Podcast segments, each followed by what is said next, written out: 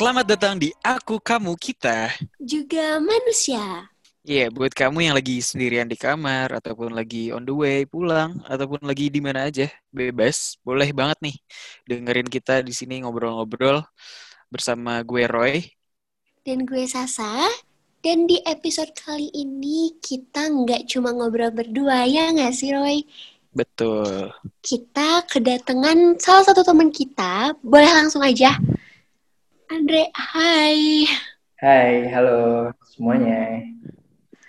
Asik. Eh, jadi selama beberapa menit ke depan kita eh, di sini bakal nemenin kamu nih sambil ngobrolin hal-hal yang namanya Dating violence. betul banget. Apa tuh kalau boleh tahu?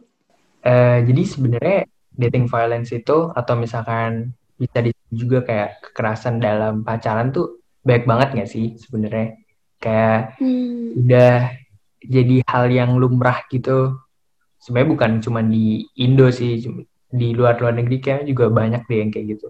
Kayak kekerasan tindakan kayak gitu kan ke pacar lo gitu kayak bikin pacar lo tuh kayak lebam lah, terus luka-luka. Cuman gara-gara mungkin lu nggak bisa ngendalin emosi lo, lo mungkin gara-gara nggak dipenuhin apa, itu kan banyak banget lah yang kayak kayak gitu. Kayak kita udah sering lihat gitu kan di, di YouTube, di TV gitu kan, di TikTok lah, eh, segala macam banyak lah yang kayak gitu. Padahal menurut gue sebenarnya ya bukan menurut gue doang sih sebenarnya. Menurut orang lain lah kayak gitu, menurut orang banyak lah itu merupakan hal yang salah kan. Cuman menurut si pelaku mungkin itu kayak ah ini gue ngebales lo nih gitu. Padahal ya itu salah lah, ya nggak sih? Bener, salah banget lah.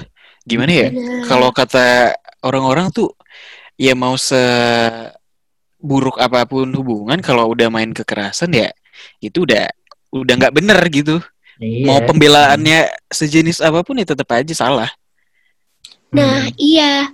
Terus nih dari yang gue baca juga katanya dalam pandangan psikologis apalagi di masa remaja kayak kita transisi ke dewasa diasumsikan bahwa kita ini dalam transisi kanak-kanak menuju dewasa atau bisa disebut masa puber sebagai usia kematangan seksual. Selain itu, ini juga berpengaruh dari bagaimana kita bersikap dengan lawan jenis kita, masa perkembangan, dan pembentukan sikap karakter juga mental yang dipengaruhi oleh banyak faktor, baik dalam maupun dari luar secara sengaja ataupun secara tidak disengaja.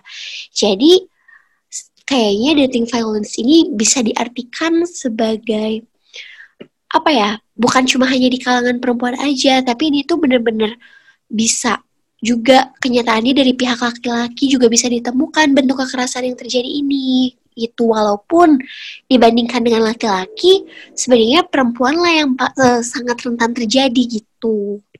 Benar benar benar. Tapi eh, kalau dipikir-pikir ya, menurut lu pada kenapa sih dating violence ini bisa terjadi gitu?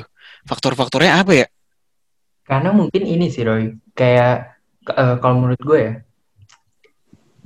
nyambung ke yang tadi Sasa bilang, kayak itu tuh terjadi di umur-umur remaja lo gitu kan. Kalau misalkan kita lihat umur-umur remaja, emosi lo gitu kan masih labil lah gitu kayak Nah, masih iya. iya kan masih naik turun, Betul. lalu belum bisa ngendalin emosi lo kayak gitu. Nah itu menurut gue salah satu alasan yang eh, mempengaruhi adanya dating violence ini. Dan Hmm. menurut gue juga kayak orang-orang yang ngelakuin dating violence itu ya, si pelaku ini, eh, apa ya, ada juga sih yang kayak dia tuh emang suka gitu loh untuk nyakitin orang. Gitu kayak, oh gue puas nih ketika gue udah nyakitin orang. Kayak orang-orang yang kayak eh, udah, eh, apa namanya, psycho atau segala macam itu kan kayak, mungkin dia ngebunuh, terus habis itu dia se- apa seneng gitu kan, kayak itu aneh banget gitu. Tapi ada aja Ada gitu yang kayak gitu ya? Iya, Dia habis dia ngelakukan kekerasan itu dia seneng gitu. puas, heeh. Aneh sih, Oh, cuman iya, iya, ada iya. aja yang kayak gitu. Paling menurut gue kalau dari yang gue lihat sih, kayaknya mungkin beberapa kasus kekerasan di hubungan ini tuh terjadi karena eh, bisa jadi karena dendam juga tuh.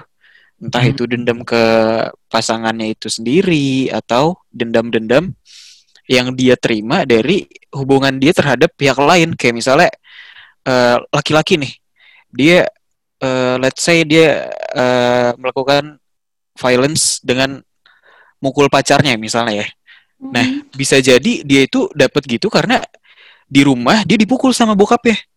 Bisa tuh kayak gitu. Hmm, Iya iya. Nah, Bisa, iya, bisa, terus- bisa. Ah, gua aja bokap Ya. gua aja mukul gua nih. Gue boleh berarti nih. Walaupun dia pikir gitu dengan tanpa sadar tentunya. Iya. Itu. Jadi kayak faktor lingkungan gitu juga mempengaruhi nggak sih? Iya, benar, iya, benar banget. banget. Benar, benar, benar, benar. Nah, yang perlu kita ketahui bahwa semua tindakan kekerasan kayak tadi tuh akan berdampak buruk nih bagi setiap korban kekerasan itu sendiri. Nah, Hmm. ini tuh bisa berakibat luka fisik, juga bisa juga akan berujung pada menyebabkan trauma psikis yang mungkin sangat membekas gak sih di pikiran si korban. Bahkan malah jika hal ini berlangsung begitu saja tanpa kepedulian sekitar, maka akan sangat mungkin nih terjadi pada si korban mengalami kendala ketidakmampuan untuk beradaptasi dengan lingkungannya. Jadi berakibat tekanan depresi gitu. Hmm, iya. Efeknya gitu ya. Iya, Hmm. bener banget. Iya, iya, iya. Tapi kalau ini trivia aja sih ya. Sebenarnya eh, yang violence gini tuh sebenarnya nggak nggak cuma fisik doang. Ada jenis-jenisnya tuh. Dari yang gue tahu nih, eh selain daripada fisik atau tindakan, itu ada juga tuh dating violence yang bisa berupa kata-kata atau verbal. Terus Ah. ada juga yang eh, violence yang seksual gitu. Oh. Bisa, iya, kayak gitu. Seksual tuh termasuk juga ya. Iya, bisa. Walaupun sebenarnya nyerempet ke yang fisik juga sih, cuma Jadi kayak dia maksa gitu ya? Apa gimana? apa? Dia kayak maksa gitu. Jadi kayak Iya, benar Oh, benar benar. Ada aja tuh di hubungan kita mungkin nggak tahu ya, atau Mhm. mungkin ya mungkin banyak juga sih kalau lo lihat di Twitter tuh banyak sebenarnya yang Hmm. kayak cowoknya maksa ngapain lah, ceweknya nggak mau, terus akhirnya terjadi kekerasan. Diancam gitu ya. Iya, kalau diancam tuh sebenarnya lebih ke arah yang verbal sih, kata-kata Hmm. gitu. Jadi Mm-mm. kayak misalnya dia nggak eh, ceweknya nggak mau ngapain nanti diancem itu kan Hmm. yang bikin tertekan itu kan ancamannya which is Hmm. kata-kata Iya. verbalnya itu gitu Nah, bener banget. Bahkan ya, Roy sama Andre, jenis dari uh, dating violence ini juga bisa berupa uh, bersifat ekonomi. Maksudnya gimana sih bersifat ekonomi? Nah, bentuknya tuh dari kekerasan ekonomi ini seperti barang dipinjam, tidak dikembalikan, atau si korban ini diperas, ditipu, atau diberi iming-iming kosong, dan dapat dimanfaatkan gitu loh. Jadi banyak banget ternyata jenis-jenisnya selain emosional tadi, ada juga fisik, ada ekonomi, ada sosial, juga ada seksual. Hmm. Tuh. Tapi ini nggak sih? Ya, maksudnya ini kan dating violence itu kan bahaya gitu ya. Tapi kadang ketika eh, karena bahaya gini, eh gue nggak tahu ya. Cuma kalau gue jadi cewek kayak gitu mungkin ya kayak gitu. Kalau gue jadi cewek, gue agak takut sih sebenarnya untuk pacaran misalkan pacaran sama orang yang mungkin gue baru kenal itu di kuliah gitu. Karena ya gue baru kenal dia gitu. Dan kayak istilahnya kultur kita beda segala macamnya beda kayak gitu. Terus gue suka gitu. Ada lah pasti kayak eh, kalau misalnya kita pengen ngeliat hal-hal apa dari sisi yang negatif gitu pasti ada kayak ini orang begini nggak ya? Kayak gitu. Kayak gue kadang sih kalau kalau misalkan nih gue jadi cewek gue agak takut sih sebenarnya kayak gitu. Karena kalau misalkan eh, dilihat gitu ya. Sebenarnya banyak sih. Gue nggak nggak nyebut ini di eh, univ apa gitu ya kayak gitu. Tapi gue sering lah ngeliat di Twitter gitu kan ada yang kayak oh si ini eh, ini ya kayak gitu. Misalkan si orang ini mahasiswa ini fakultas ini kayak gitu eh, ngelakuin apa misalkan eh, dia maksa seks ya kayak gitu ke si cewek yang baru dikenal. Itu kan bikin kayak anjir jangan-jangan cowok yang gue kenal begitu lagi. Kayak gue kalau gue jadi cewek agak takut sih sebenarnya kayak gitu. Kalau mungkin dari kalau lo dari Sasa sama Roy kayak gimana? Kayak ada mungkin ada rasa ketakutan gitu nggak? Nah, sebenarnya kalau gue pribadi sih sebagai cewek, gak bisa menutup kemungkinan bahwa gue menyadari kalau gue ini merupakan makhluk sosial dan maka sebab itu dalam memenuhi hajat dan keperluan gue, maka gue pun membutuhkan bantuan dan kerjasama dari orang lain, bukan hanya dari perempuan tapi juga dari para laki gitu. Karena manusia tidak dapat hidup sendiri kan, begitupun gue tanpa bantuan orang lain. Sehingga gue sendiri tidak dapat menghindari diri nih dari pergaulan bersama orang lain yang ada di sekitarnya.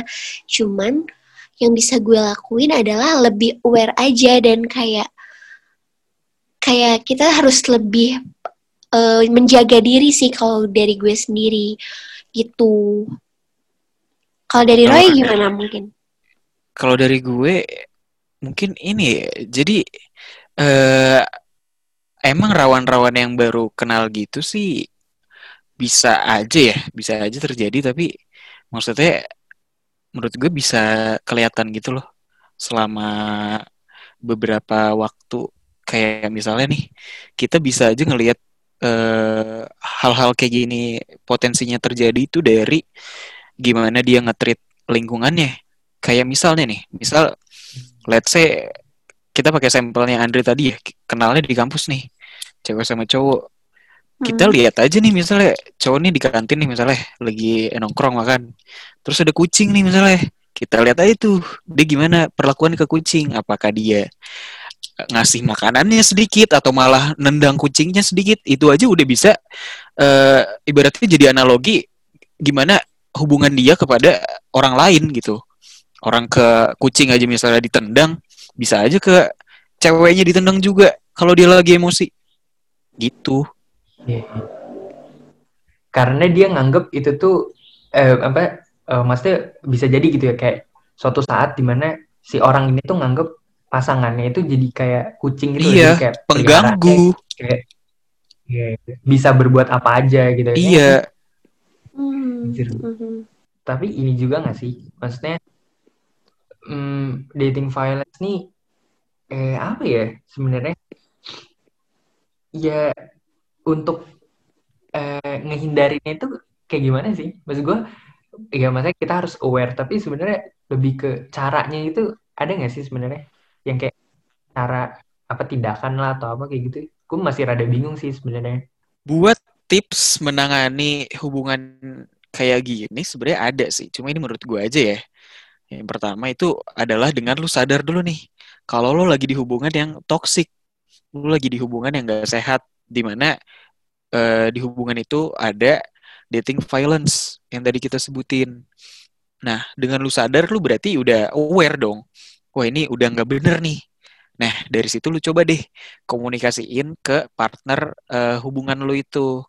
Kayak misalnya lu cewek lu komunikasiin coba tuh ke cowok lu. Lu keberatan dengan dia ngapain gitu kan.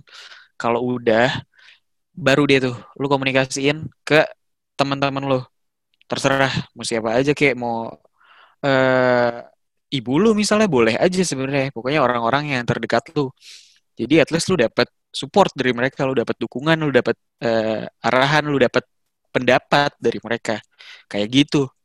Nah terus kalau emang masih berlanjut nih dating violence-nya ya udah harus cabut mau gimana lagi lu nggak mau kan terus-terusan kayak gitu apalagi ya akhir dari suatu hubungan kan kalau bagusnya ya nikah nggak mungkin lu mau nikah dengan keadaan yang eh, hubungan yang penuh dengan violence kayak gitu gitu teman-teman Hmm. Tapi intinya berarti peran lingkungan sama keberanian lu buat speak up tuh jadi poin yang utama juga gak sih? Jadi poin Iya. utama gitu. Iya. Iya, penting Karena-. Kalau kayak ada banyak sih menurut gue orang-orang yang mungkin digituin nih, tapi dia tuh tetap eh tetap terikat aja gitu loh. Karena mungkin ya, mungkin ya kayak gitu. Ada notif deh. anjing. Tokopedia Nah, udah nggak apa-apa kayak gitu. Jadi kayak ini ini ini dari awal lagi nih. enggak enggak enggak lanjut aja tadi yang lo omongin Jadi sebenarnya poinnya tuh ya keberanian lu buat speak up sama lingkungan sih. Kenapa nih kayak wanita tuh yang menjadi korban tuh tidak mau nih ninggalin pasangannya yang tadi kata Andre ya karena Wanita adalah wanita dan pria adalah pria. Wanita ketika jatuh cinta berpikirnya menggunakan perasaan, sedangkan pria tetap menggunakan akal. Itulah salah satu alasan mengapa wanita tetap bertahan walaupun dalam hubungan pacaran yang penuh kegaduhan. Sifat mulia wanita adalah kasih sayang. Mereka selalu berharap kelak pacar mereka yang kasar dan tak berbudi gini tuh akan beru- akan berubah seiring berjalannya hari. Bodohnya, kadang kit- eh, para wanita ini terlalu berharap kepada lelaki yang belum tentu mengucap kata ijab. Iya iya iya benar-benar. Gue eh, ngerti sih maksud Andre tadi soalnya emang beberapa di beberapa hubungan ya yang bermasalah kayak gini emang masalahnya sebenarnya di situ-situ doang tuh. Kalau dia nggak berani ngomong, itu pertama karena ya karena emang dia nggak mau ngomong gitu, nggak berani, malu, atau karena emang dia tahu nih kalau dia ngomong nggak ada yang dengerin.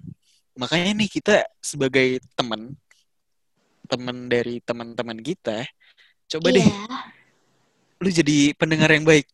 Lu dengerin tuh Nah, kalau dia iya. cerita tentang Hmm. apa aja atau kalau lu ngelihat tanda-tanda deh, lu ngelihat tanda-tanda dia lagi murung, sedih ataupun eh, hal-hal buruk lainnya, ya lu tanyain aja tuh lagi ada masalah apa.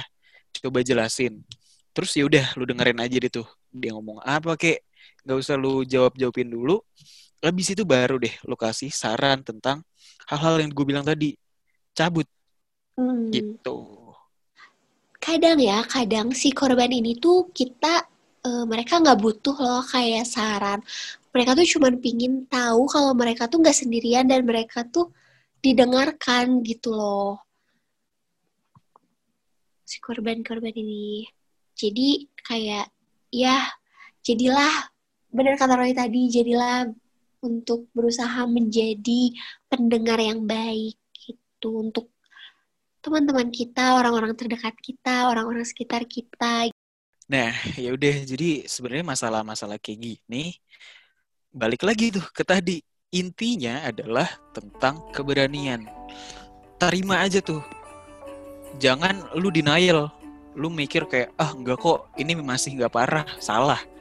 Lu kalau udah mikir kayak gitu itu udah salah. Jadi yang pertama adalah lu terima. Dengan lu terima, lu akhirnya udah sadar. Lu udah sadar, lu komunikasiin, lu komunikasiin, lu cabut. Udah, itu aja lepas rasa sakit lu nggak usah ditahan Karena aku, kamu, kita juga manusia